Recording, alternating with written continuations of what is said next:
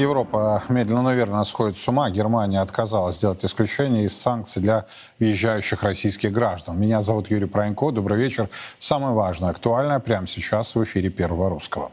Ну вот, собственно, начнем с этой новости. А, это одна из главных тем дня. В Германии не исключили конфискацию у въезжающих российских граждан любых товаров, подпадающих под санкции Евросоюза. Еврокомиссия разъяснила, что ограничения распространяются в том числе на личные автомобили, ноутбуки и смартфоны. Ну, то есть тот разговор о том, что если вы повезете шампунь, и у вас его могут конфисковать, э, оказались э, таким хайпажорским моментом. А вот что касается ноутбуков, э, смартфонов и тем более автомобилей, то вот Германия сделала свое такое, я бы сказал, на уровне Кащенко или Ганушкина заявление. А, также к э, этим пациентам присоединилась уже Литовская республика. Там э, в конвульсиях билась сегодня глава э, Министерства внутренних дел, который говорил о том, что только самые жесткие решения. Если они попробуют въехать только на территорию Литовской республики, то моментальная конфискация всего и вся. А знаете, кто самыми умными оказались в Европе? Финны. Финны, которые получают сотни миллионов э, евро от э, пребывания российских туристов на своей территории. Они, во-первых, возобновили выдачу виз в Генеральном консульстве Финляндии э, в Санкт-Петербурге, а во-вторых, э, сняли вот эти все ограничения. И уже сегодня финская таможня сделала официальное заявление, что никаких конфискаций не будет, и не будет даже конфискации автомобилей. То есть по Европе континентальной вот этой части ходит Ганушкина и Кащенко. Врачи должны быть вызваны из этих э, двух клиник. А вот финны, говорят, вот они приторможенные, а на самом деле оказались очень даже продвинутые и прогрессивные. Ну, это так. Э, новости э, из э, палаты номер 6, которая называется Европейский Союз. Я вам, как человек в этом году, побывавший в Гонконге, докладываю. Мир куда интереснее, разнообразнее, чем вот этот отстойник под названием Европейская, Европейский Союз. Мане и Моне, импрессионистов и других великих, реально великих европейцев вы можете изучать, находясь в Пушкинском музее здесь, в Москве, или в Эрмитаже в Петербурге. Да, и нынешние технологии позволяют э, получить огромное удовольствие от работы тех, кто реально создавал европейскую цивилизацию, а не тех, кто ее сейчас позорит. Но между тем президент Владимир Путин сегодня сделал ряд важных заявлений на проходящем во Владивостоке Восточном экономическом форуме. Украинский кризис и попытка ВСУ контратаковать были в центре обсуждения. Украина проводит так называемое контрнаступление. Результатов нет, конечно. Ну, сейчас не будем говорить, провал, не провал, но нет результатов. Потери есть большие. Сейчас с начала этого контрнаступления потери личного состава 71,5 тысячи человек. Вот. Причем они любой ценой, как они говорят, хотят добиться результата. Да. Иногда складывается впечатление, что это вообще не их люди, которые их кидают в этом контрнаступлении. Как будто это вообще не их люди. Это, честно говоря, так. Мне просто командиры доказывают с поля, э, рассказывают угу. с поля боя. Это удивительно. А вы с ними созваниваетесь? Ну, постоянно. Вот, но, э, но потери большие, там по танкам 543 танка уже потеряли, по бронемашинам разных классов уже почти 18 тысяч и, и так далее. Значит, э, поэтому, поэтому складывается впечатление, что они вот хотят как их толкают, их западные кураторы, по максимуму отгрызть, извините за мавитон, то, что они смогут сделать, а потом, когда э, все ресурсы, и людские ресурсы, и э, по технике, по боеприпасам будут э, близки к нулевым значениям, добиться остановки боевых действий, сказать, ну вот мы давно говорим о том, что мы хотим э, переговоров. И начать эти переговоры с целью пополнить свои ресурсы и возобновить боеспособность значит, э, своих вооруженных сил.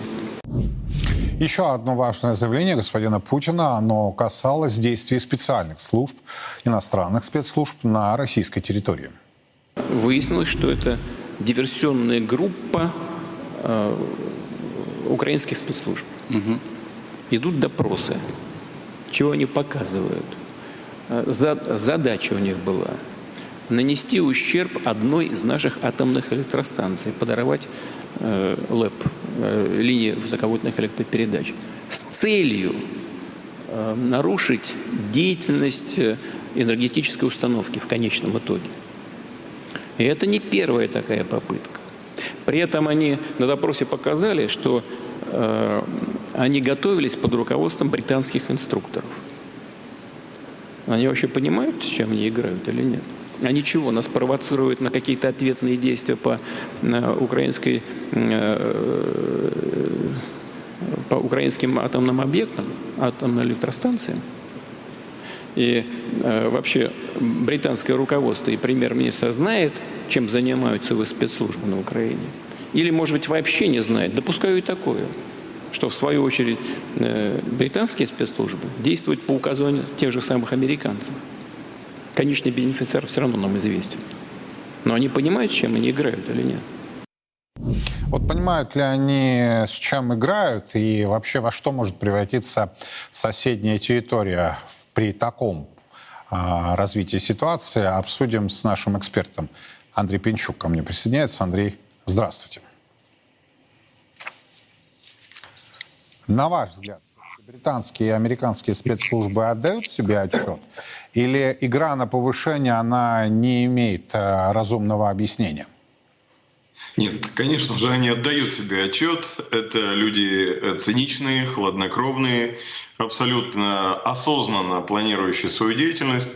Ну, э Британия остров, а Америка и вовсе за океаном, поэтому э, любые, в том числе ядерные инциденты, с их точки зрения, для них непосредственной угрозы не представляют. А Украина, как э, ну, сегодня совершенно справедливо президент заметил, это для них расходный материал, то есть это инструмент реализации определенных задач. Поэтому, э, конечно же, осознают, конечно же, осознанно нагнетают ситуацию. И более того, я подозреваю, что даже э, потенциальная, допустим, э, ядерная катастрофа для них не является вот какой-то красной чертой, за которую они не готовы перейти. Но а, ведь это может оказаться проблемой и для них. Ну так, если утрированно говоря, куда ветер подует, то что он принесет, э, тоже большой вопрос. Ну, э, вот э, по этой причине вот э, э, эти процессы находятся в таком, ну, поступательном движении. То есть э, полтора года назад, допустим, или два года назад до начала СВО подобные ситуации были невозможны. А ситуация подогревается, догревается поэтапно. Э, соответственно, э, как раз для того, чтобы э, не спровоцировать каких-то резких движений конкретно не в отношении Украины, а уже в отношении э, реальных э, операторов этого процесса, мы эти этапы наблюдаем. Ну, то есть, допустим, если бы в начале СВО или там перед СВО в Украину бы поставлялись, например, американские и немецкие танки, ну, это практически было невозможно. Более того, политики на тот момент делали заявление, что это, это невозможно. Политики, и представители там, специальных служб. И, ну, прошло время, и э, эти действия были осуществлены. То же самое касается авиации. Вот. И поэтому э, как раз вот, э, вот подобная этапность, подобные циклы, они направлены на то, чтобы э, ну, мы концентрировались на непосредственном объекте их деятельности, то есть на Украине, а они ну, находятся, ну, честно говоря, в довольно комфортном положении они находятся. А, а сами-то украинцы понимают, в какую историю они попали, на ваш взгляд? То есть если, э, я сейчас гипотетически рассуждаю, да, произойдет инцидент на одном из э, объектов э, атомной энергетики, например, да, или э, произойдет э, э, внештатная ситуация, э, то ведь эта территория, тем более не украинцам же рассказывать, да, после Чернобыля, о тех последствиях, которые были. А, вот сами, как вы думаете, они отдают себе чуть? Я сейчас не про Зеленского. Да, этот персонаж, он а, требует отдельного анализа, его окружения. Я сегодня послушал его советника, Подоляк, по-моему, его фамилия, а, так он э, нахамил а, Организации Объединенных Наций, МАГАТЭ, он облил грязью Индию, сказал, что там интеллекта нет, Китая, Турцию, Турцию, да, которая фактически им тоже помогает во многих вопросах. А, и я вот смотрю на этого человека, и мне хочется вызвать Кащенко или Ганушкина. Но я понимаю, это советник Зеленского. А людям-то простым, что делать в этой ситуации? Вот они отдают себе отчет, в какие, какой капкан они попали? Ну, вы наблюдали не так давно ситуацию с подрывом Каховской ГРЭС, например, да? Вот, это же э, серьезнейшая катастрофа, там и люди погибли, и э, экологические последствия тоже очень тяжелые. Да, это не взрыв, допустим, я атомной электростанции, но это довольно серьезная, э, серьезная проблема и для экологии, и для будущего, там, и для экосистем, для всего. Вот. Э, ну, это же не вызвало никаких э, массовых, там, допустим, протестов, требований в отношении правительства. Э, в Украине создан, создан универсальный ответ на все проблемы. Универсальный. Называется он «Россия». Вот. И как только возникает какая-то проблема, значит, кто во всем виноват? Невестка, как в известной значит, поговорке.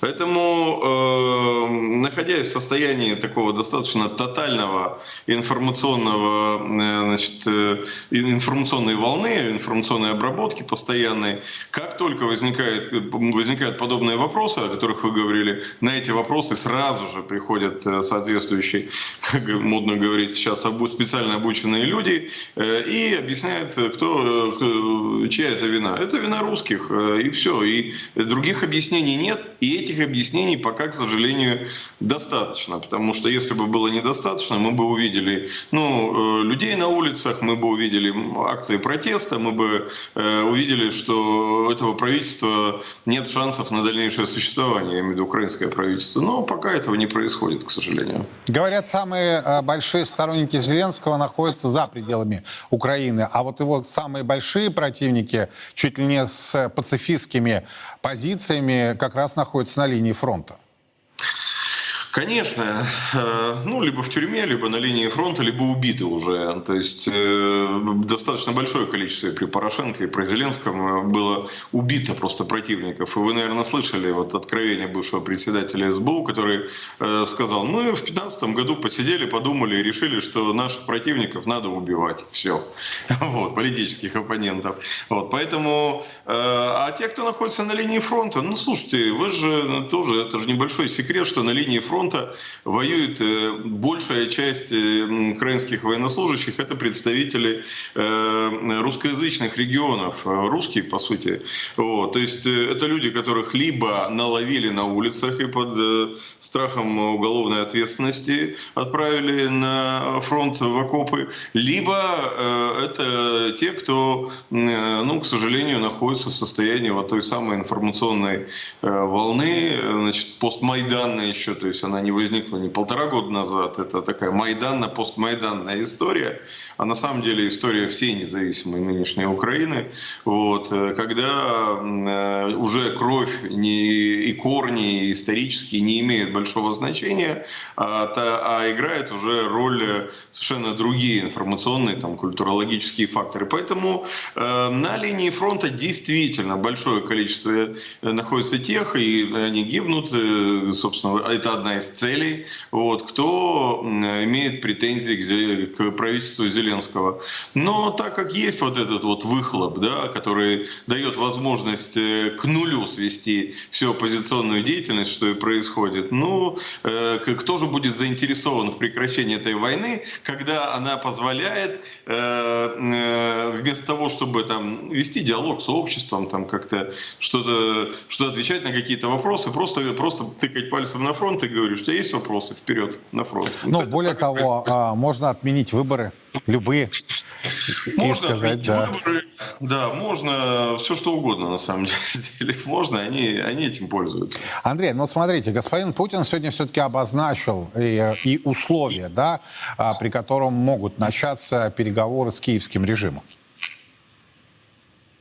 Что касается э, переговорного процесса, если Соединенные Штаты считают, что Украина готова к переговорам, но пусть тогда отменят указ президента Украины, который запрещает вести переговоры.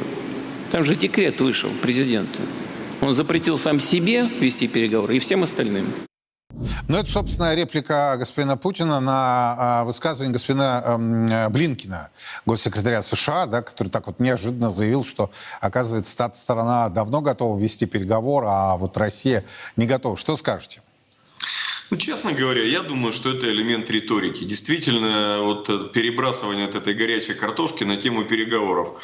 Потому что тогда, когда вот в начале СВО еще были какие-то версии того, что возможно переговоры, возможно какие-то договоренности, вы помните, это в, в те периоды времени, каждый раз, когда озвучивались вот э, э история про переговоры, в том числе и президентом, озвучивались конкретные потенциальные их параметры. Параметры, какие-то Э, условия, даже вот как, например, было, когда было обращение президента к военнослужащим, там, берите власть и так далее. То есть были, была, была конкретика. А эта история э, такой политической пикировки, скорее, э, конкретно, правильно вы говорите, с Блинкиным, потому что тот, тот заявил, да, мы конструктивны, мы не просто хотим убивать русских, мы хотим еще немножко о чем-то поговорить. Ну и президент э, просто указывает на то, что на ложность этой самой даже риторики да, даже по формальным э, при, признакам. Это, я не думаю, что это призыв к переговорам, пока ни у нас, ни у них нет, э, нет достижения, достижения тех целей, которые мы ставим, а у них нет с их точки зрения твердой переговорной позиции, потому что э, одна из главных целей вот этого контрнаступа, который был э, и который вот там сейчас еще по инерции там как-то в, в динамике еще остаточно идет, э, в том, чтобы э, усилить переговорную позицию путем обстрела Крыма и взятия под контроль, ну или там начала боевых действий в отношении Крыма. А до этого времени они тоже не, не у них нет причин. Путин э, это охарактеризовал следующими словами: максимум от отгрызть, в смысле отгрызть у российской армии.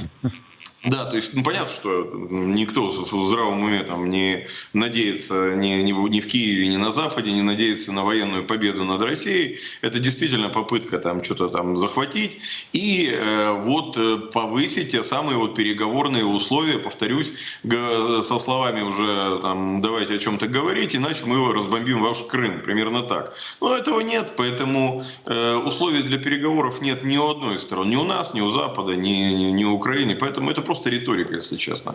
А если э, проанализировать публикации в западной прессе, то а, по их сведениям а, тот же Пентагон уже разрабатывает контрнаступ на весну 2024 года и на а, следующий год. Правильно ли я понимаю, Андрей, что никто, собственно, ничего не собирается заканчивать? А, на той стороне в топку идут, а, к сожалению, Э, человеческих жизней, но при этом и идут десятки миллиардов долларов.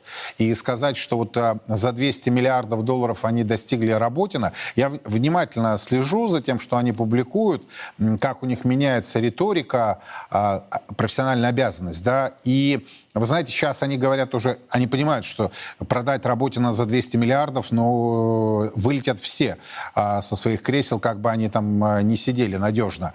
Они стали говорить, Украина вернула 50% ранее, я цитирую, оккупированных а, территорий. И вот, собственно, теперь это продается как достижение, потому что контрнаступ не продашь, Работина не продашь, от цена вопроса 200 ярдов – это очень серьезная сумма. Вот на ваш взгляд, я понимаю, дело неблагодарное прогнозировать, но давайте попытаемся смоделировать. Вот что дальше?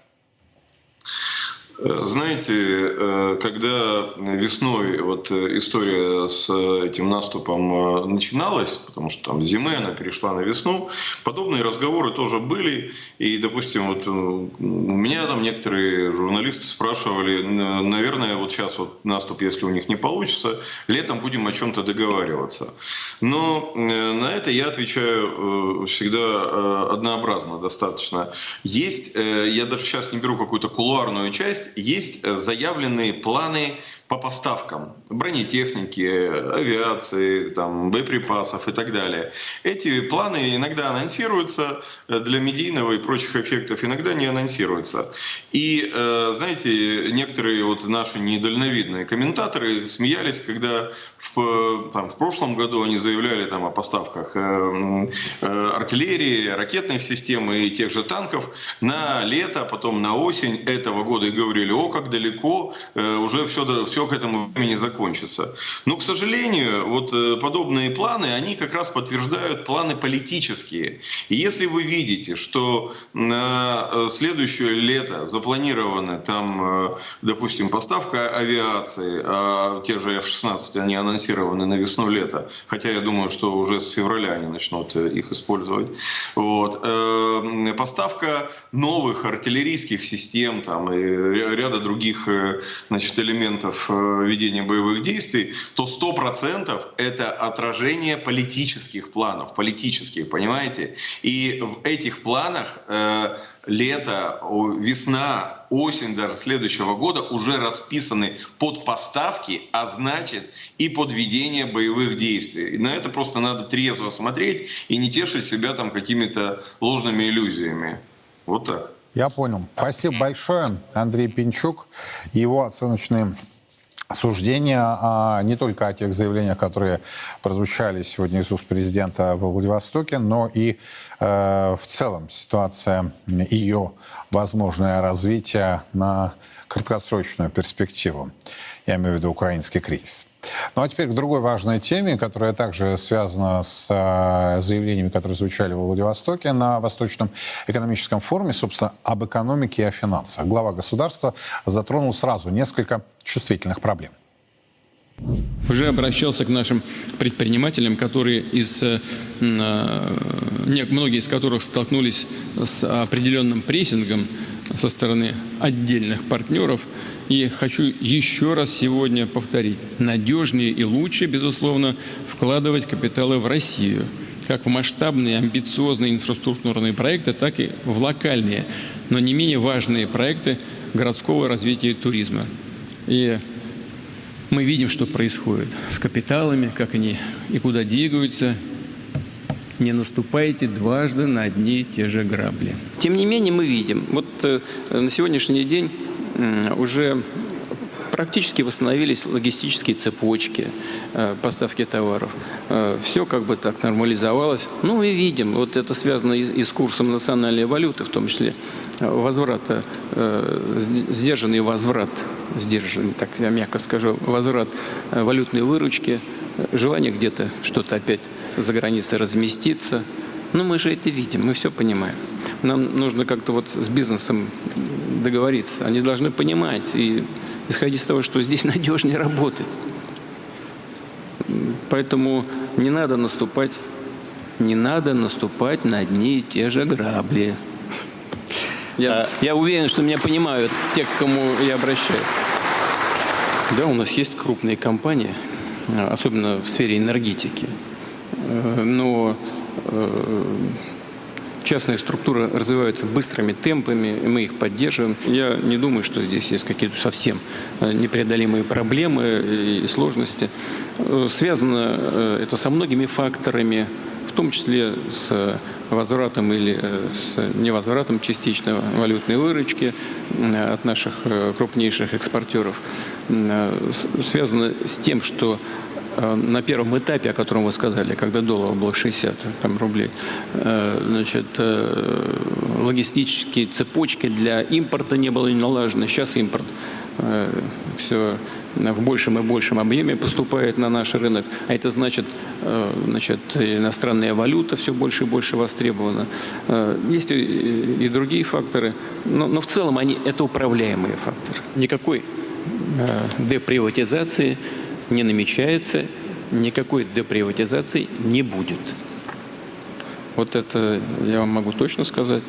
А, то, что а, ну, прокуратура активно работает а, в, по отдельным направлениям, по отдельным как бы, компаниям, ну, правоохранительные органы имеют право оценивать то, что происходит в экономике, в конкретных случаях, да, но это не, э, не связано с какими-то решениями по поводу деприватизации.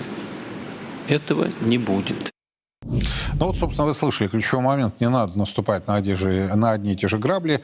Э, ведущий этой э, платформы, мой коллега Илья Доронов спросил господина Путина, а не будет ли в дальнейшем кошмарить бизнес, как вот э, через попытки национализации. Ну вот Владимир Путин сказал, что никакой деприватизации не будет. Ну и вот то, что мне запало, что называется, в душу, нам надо с бизнесом как-то договориться. Прямая речь из Путина.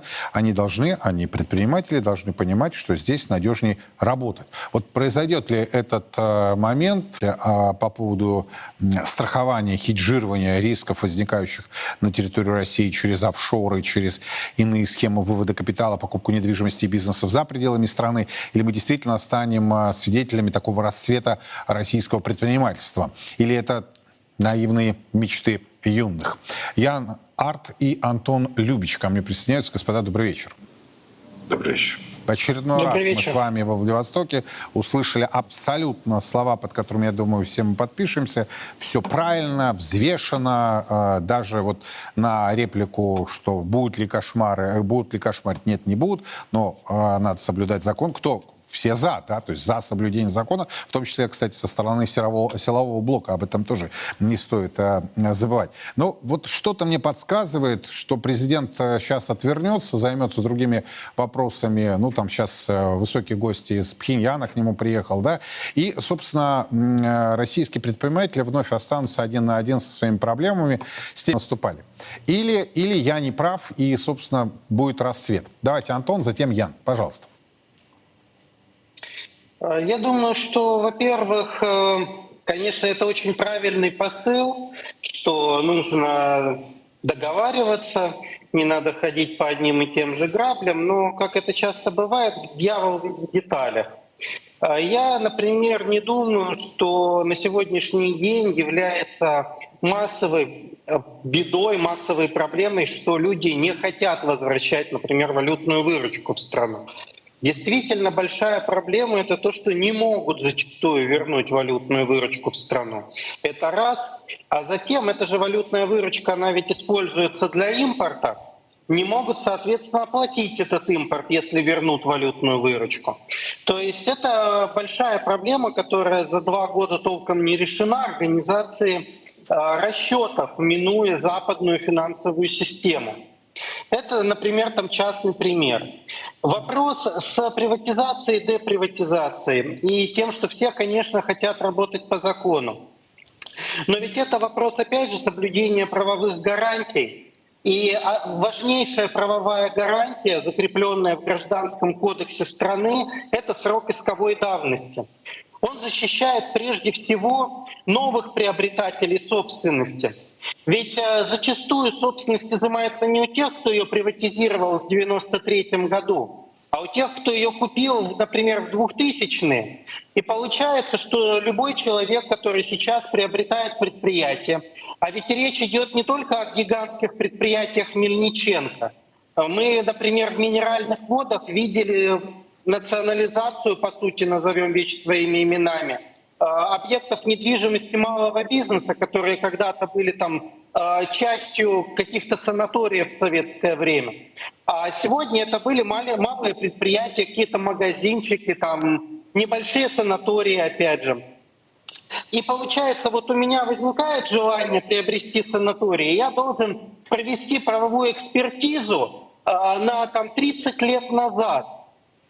И это существенно Э, снижает мою не просто мотивацию, а просто мою возможность совершить эту инвестицию. Именно для этого э, придумываются правовые гарантии. То есть, э, по большому счету, мы упираемся в абсолютно правильные посылы, с которыми, как вы правдиво сказали, спорить бессмысленно, но упираемся в то, что необходимо создавать какие-то рабочие группы между представителями бизнеса, между представителями правоохранительных органов, извините, законодательных органов, которые призваны модифицировать законы, исходя из правоприменительной практики, чтобы они исполнялись так, как законодатель видел это, когда он при, принимал эти законы.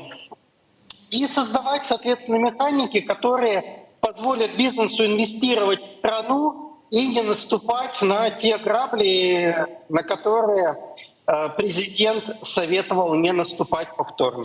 Я понял. Ян, когда Антон сейчас сказал про законодателя, меня аж так тряхануло. Может быть, э, э, им вообще какой-то мораторий, да, знаете, ввести на любые инициативы, законодательные изменения. А, я, я понимаю, о чем господин Любич говорит, да, но мне хочется иногда депутатов, сенаторов и иных слуг, которые ежесуточно думают о счастье всенародном, да, вот тормознуть их, и сказать, дайте месяц, а лучше год, а лучше пять, без ваших новаций, изменений и новелл. Ян, что скажете? Ну, скажу статистикой. У нас Государственная Дума в среднем за год принимает 500 законов, а Конгресс США около 100. То есть, видимо, экономика США не, не такая большая и сложная, и не требует столько инноваций. Да? И вот я тоже очень бы хотел, чтобы немножко остановились и, может быть, переняли американскую практику, когда Конгресс э, занимается слушанием отдельных кейсов да, и трактованием законов, а не по принципу, вот какой-то возник кейс, ой, надо принять еще один закон, еще один закон, еще один закон. Вот. Что же касается граблей, то а, если мне было позволено, это же диалог да, Путина и с обществом, и с бизнесом, а диалог подразумевает возможность ответа, а не только кивать согласно, то э, я бы выразил готовность не наступать на грабли, э, но с одной встречной просьбой. А можно э, перестать их все время подкладывать? Потому что Ну вот, собственно, я-то завуалирован, а вы прямой наводкой по ну, поводу инициатив и всего остального. И главный-то вопрос все остается тот же. Вот не неважно, мы ли а, просто то, что называется физические лица, или бизнес, честный, нечестный, чистоплотный, нечистоплотный. Но а, кроме всего прочего, постоянной константой является желание капиталы, заработанные в России, переупаковать другую валюту и, соответственно, иногда и перепрятать в другую юрисдикцию. Э, в юрисдикции, потому что наша юрисдикция, вот она все время как-то пульсирует, да, и э, то, о чем мы говорим, законодательное и прочее. А важнее всего ситуация с валютой. Обеспечьте более-менее предсказуемый рубль, и, наверное, проблемы увода капиталов, желание вкладываться в Россию вырастут в разы как и, условно говоря, желание в рублях держать накопление, в рублях копить на пенсию. А, беспрестанно девальвируемый рубль убивает нашу пенсионную систему, и как ни строй, просто невозможно добиться, да, чтобы сохранялась покупательная способность этих денег.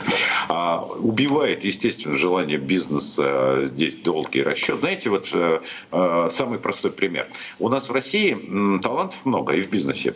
И у нас научились делать, например, замечательные мягкие сыры.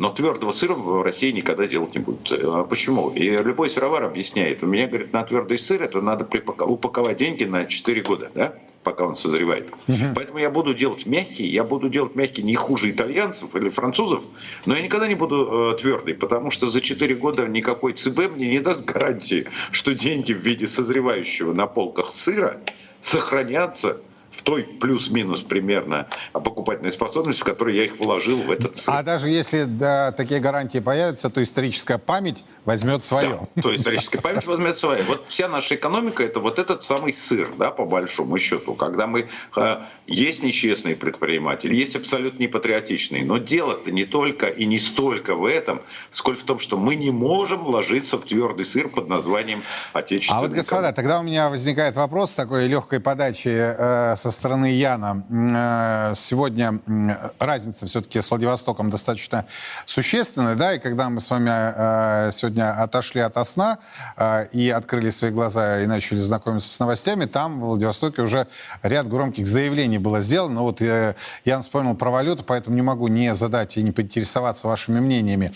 Помощник президента России по экономическим, кстати, вопросам, человек, которого я очень давно знаю, с конца нулевых, Максим Орешкин, сегодня заявил, что вот-вот э, уже буквально на днях правительство будет рассматривать э, проекты госбюджета на 24-26 годы, да, то есть трехлетка у нас остается.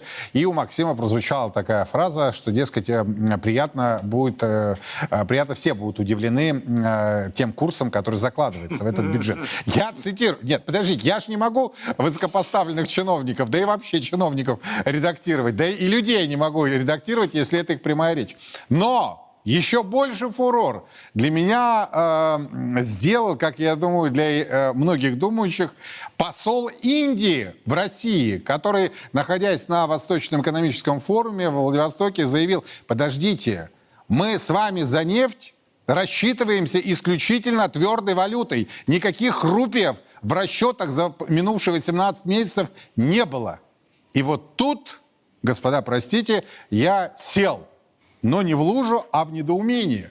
То есть нам рассказывали высокопоставленные чиновники, первые лица, а, ЦБ, правительство, а, эксперты, а теперь я уже начинаю сомневаться в их честности, о том, что, дескать, там 30 с чем-то у нас миллиардов зависло в индийских банках, в рупиях и так далее, и так далее. И всем понятно, что основной оборот положительного торгового баланса дают именно углеводороды. Да? Сегодня Шпигель опубликовал, что Германия в 12 раз э, увеличила поставки российских, российской нефти и нефтепродуктов через просто э, прокладку э, на территории вот этой прекрасной страны под названием Индия.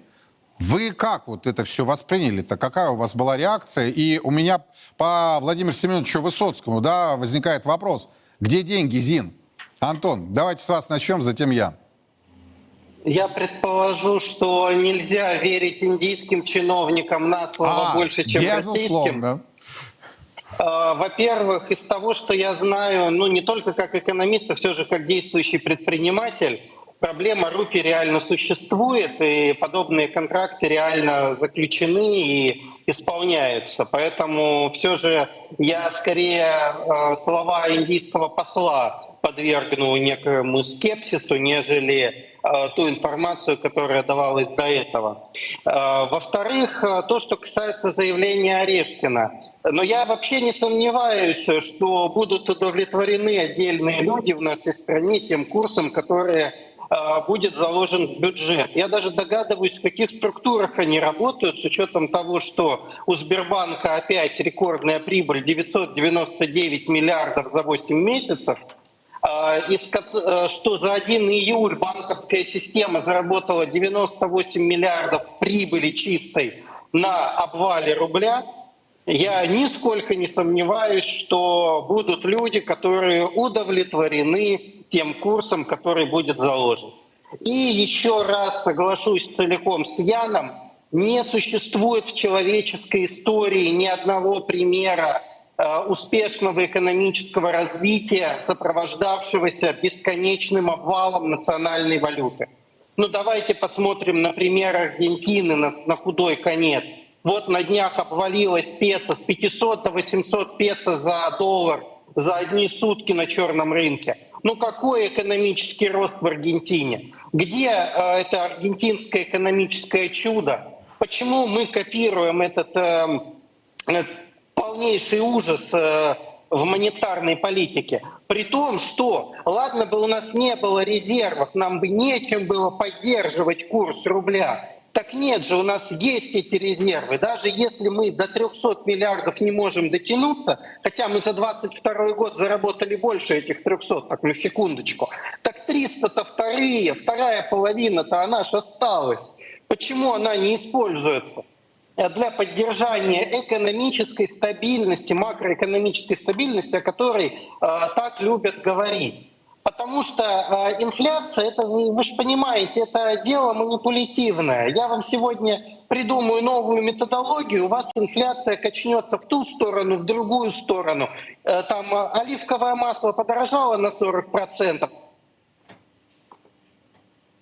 так. и перешли на рапсовое. Да, да, да, вот. я согласен. А курсы, Курс — это объективная реальность. И именно поэтому э, центробанки мира, которые добиваются роста своих экономик, его таргетируют в той или иной степени. Они заявляют, что в Центробанке страны вообще не интересно, каков курс национальной валюты. Да, они говорят про руку рынка. а, до сих пор. Э, хотя лука... Я думаю, что они понимают, что они лукавят. Э, Люди там, я надеюсь, грамотные, получившие не только университетское образование, но и жизненный опыт. Ян, что скажете? Ну, по поводу рупий я не знаю, да, забавная информация, надо смотреть. А что касается господина Марешкина, абсолютно согласен, что он действительно удивит. Вот по какой причине.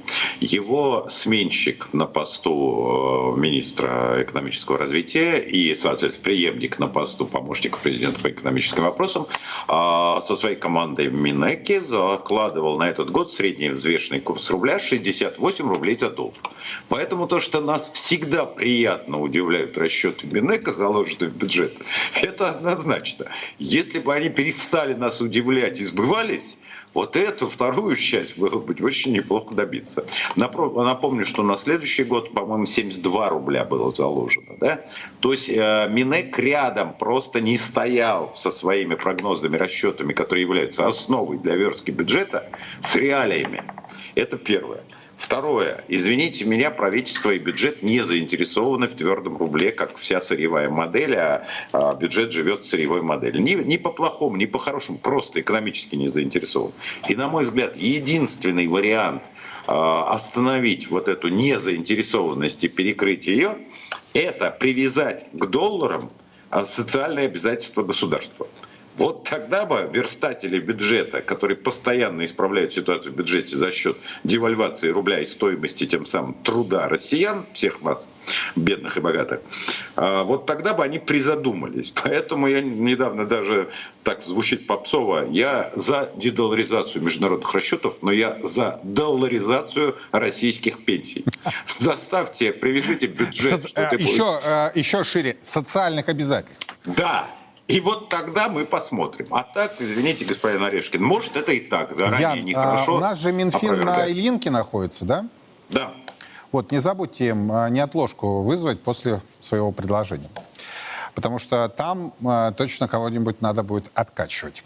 Спасибо большое. Я Нарт, Антон Любич были у нас в прямом эфире. И комментировали мы не только заявление господина президента, но и те достаточно волатильные моменты, которые происходят с российскими финансами и отечественной экономикой. Кстати, в первой половине дня рубль укреплялся, укреплялся, даже пробил отметку в укреплении 93, но затем сдал свои позиции. Еще одна тема, которую, может быть, даже пару, которую мы еще с вами успеем а, обсудить, и они также пришли из Владивостока. Э, речь вот о чем. По разным подсчетам. Из страны выехали 160-170 деятелей культуры, не согласных с позицией российских властей. По словам господина Путина, а, пусть лучше они за рубежом работают, чем здесь, цитата, капают на мозги и продвигают нетрадиционные ценности. В том числе, я не говорю, что это единственная причина. Нет, нет, конечно. Но в том числе и поэтому э, все-таки уезжают, сидят для того, чтобы все сохранить. От них требуют, это же хорошо известно, требуют, чтобы они заявляли, требуют, чтобы критиковали, требуют, чтобы обличали. Ну вот они критикуют, обличают. Э, но э, повторяю, есть и такие, которые, которые э, искренне там не согласны с тем, что российское государство делает, власти российские. Но, повторяю, никто же не мешает им критиковать, будучи здесь. Но они предпочли уехать. Ну, бог с ними, это их решение. Но пострадала ли от этого российская культура? Ну, наверное, если талантливый человек, который мог бы здесь что-то сделать, э, уехал, наверное, что-то мы потеряли.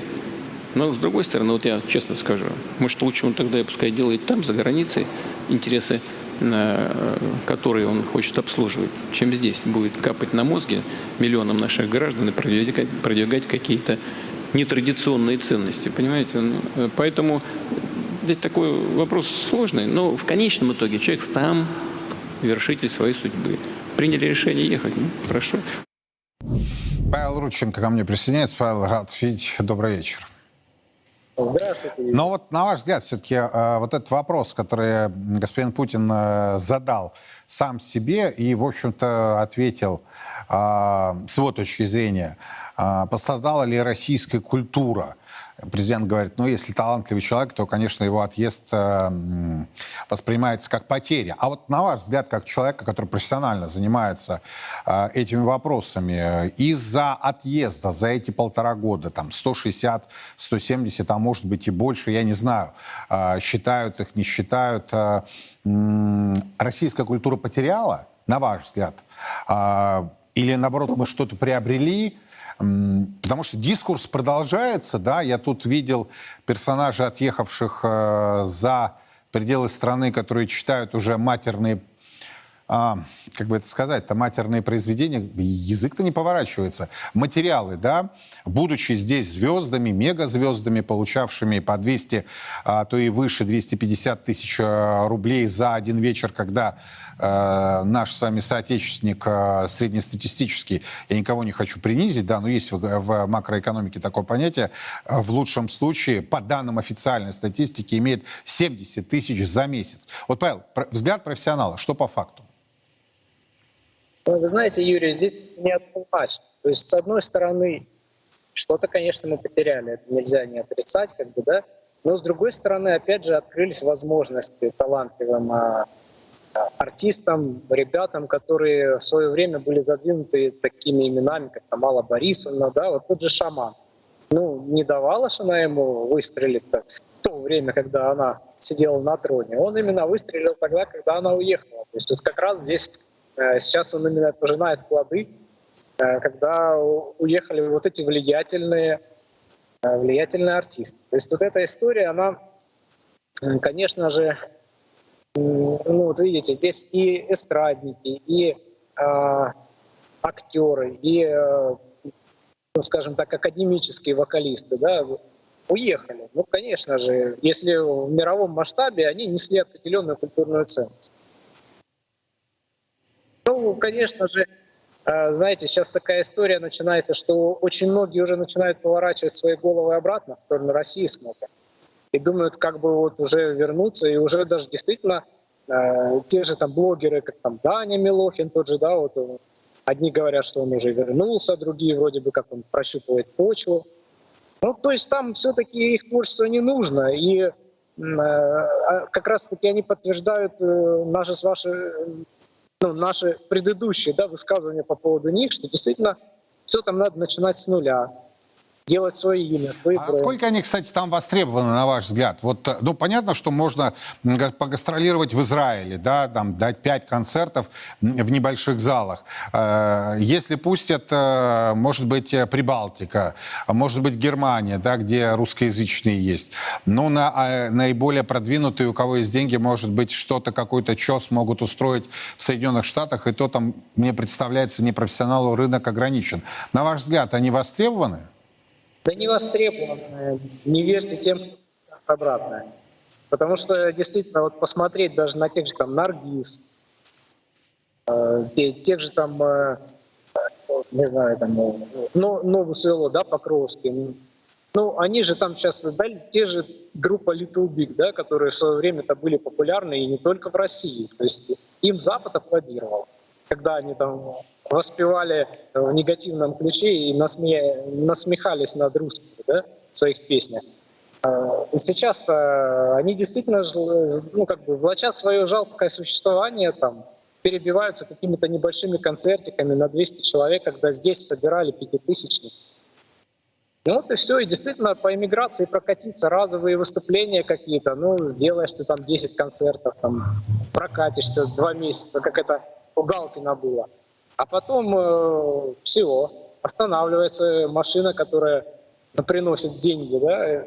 Творчество их действительно там не нужно. Они работают на русскоязычную аудиторию, на наш менталитет, на наших граждан. Ну, то есть эм, будут возвращаться. А вот стоит ли их принимать, на мой взгляд, большой вопрос. Я надеюсь, искренне э, надеюсь, что Павел не Милохиным будет сильна российская культура. Уж простите меня э, за прямоту. Да? Спасибо большое, Павел Рудченко. Видел я этого персонажа Милохина да, в, на Петербургском форуме. Собчак его привезла в прошлом году или в позапрошлом году, я уже сейчас не припомню, по-моему, в прошлом. И, и ну, бедная страна, я сегодня у себя написал в телеграм-канале, и государство, где вот этот персонаж может быть главной темой как минимум полдня. Ну, всерьез. Ну, кто это? Ладно, там Алла Борисовна, куда ни шло. И то уже пожилой человек. А здесь нечто. Еще одна тема, которую успеем обозначить, но будем в дальнейшем ее обсуждать в последующих эфирах здесь, на Царьграде. А, к ситуации с притоком мигрантов необходимо подходить аккуратно. Важно, чтобы это не стало раздражительным, поскольку в первую очередь следует иметь в виду интересы российских граждан. Такое заявление сегодня в Владивостоке сделал президент Путин. В целом у нас не так уж и много на рынке труда мигрантов работает. Это 3,7%. Угу. Если к общему числу работающих, а работающих у нас где-то, не помню сколько там, 12 что ли, с лишним миллионов. Поэтому, а, поэтому, а, поэтому это вопрос такой чувствительный очень, э, очень э, связан и с экономикой, и с социальной сферой, и с моральным состоянием общества нам, безусловно, нам, кстати, легче, чем, э, чем в западноевропейских странах или даже в Штатах, потому что все-таки у нас приток из бывших республик Советского Союза, во-первых, нам с ними легче работать. Руководители стран все понимают, э, готовы с нами сотрудничать. Мы сейчас со многими э, государствами осуществляем программы до въездной подготовки тех людей, которые к нам едут. Mm-hmm. То есть это что, о чем речь? О том, чтобы они изучали русский язык, изучали э, законы Российской Федерации. Э, надо, чтобы люди э, понимали, что если они приехали в другую страну, они обязаны соблюдать наши традиции и культуру и так далее, и так далее. Там много работы. Здесь нам нужно продолжать с ними работать. И это, кстати, и для наших граждан наших граждан Российской Федерации очень важно, чтобы не было раздражителя какого-то со стороны этого миграционного притока. А это самое главное. Нам, мы, конечно, прежде всего должны думать об интересах граждан Российской Федерации. Подробности этих и других тем на нашем официальном сайте Царьграда, а также в наших эфирах. На сегодня пока это все. Мы продолжаем следить за ситуацией. Меня зовут Юрий Пронько. Хорошего вам семейного вечера. До завтра. Во все времена и во всех войнах русские люди молились о победах наших бойцов их небесному покровителю, Георгию Победоносцу. В ста городах 89 регионов России пройдет всероссийский молебен святому великомученику Георгию Победоносцу. Каждый сможет поклониться его мощам и попросить святого о помощи.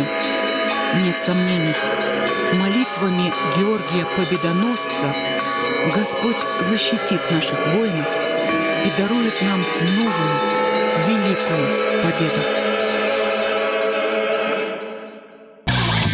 Андрей Пинчук, первый министр госбезопасности Донецкой Народной Республики, герой ДНР, полковник запаса, доктор политических наук. Честно о спецоперации. Говорим, о чем другие молчат. Сила в правде. И только так победим.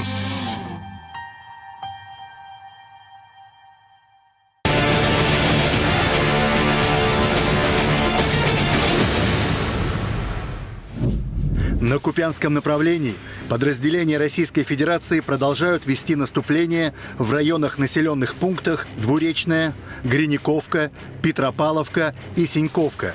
За сутки на данном направлении уничтожено до 25 украинских военнослужащих и до 9 единиц техники различной модификации.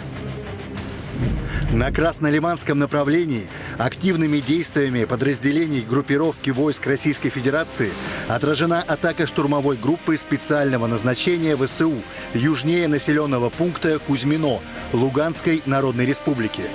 Также в районе населенного пункта Торская было сорвано 6 атак штурмовых механизированных бригад ВСУ. За сутки на данном направлении было уничтожено до 45 украинских военнослужащих и до 6 единиц техники. На Донецком направлении Южнее Артемовска противник усиливает давление на наши подразделения. Бои ведутся в селе Андреевка, Курдюмовка и Клещеевка. Все атаки успешно отбиты. Подразделения вооруженных сил Российской Федерации отразили пять атак штурмовых групп в районах населенного пункта Авдеевка. Донецкой наставили свыше 255 украинских военнослужащих убитыми и ранеными и 9 единиц бронетехники. На южнодонецком направлении подразделениями российских войск нанесено огневое поражение по местам дислокации ВСУ в районах населенных пунктов Старомайорская и Урожайная Донецкой Народной Республики. В результате в районе села Новомайорское подразделения ВСУ перешли к обороне. Потери противника составили до 140 военнослужащих убитыми и ранеными и до 5 единиц техники. На запорожском направлении после чувствительного флангового удара вооруженных сил Российской Федерации в районе Новофедоровки противник перешел к перегруппировке своих сил, снизив огневое давление на село Работино. Подразделениями российской группировки войск были отражены три атаки бригад ВСУ в районах населенных пунктов Работино и Вербовая Запорожской области – Уничтожено до 35 военнослужащих противника и до 18 единиц вражеской техники.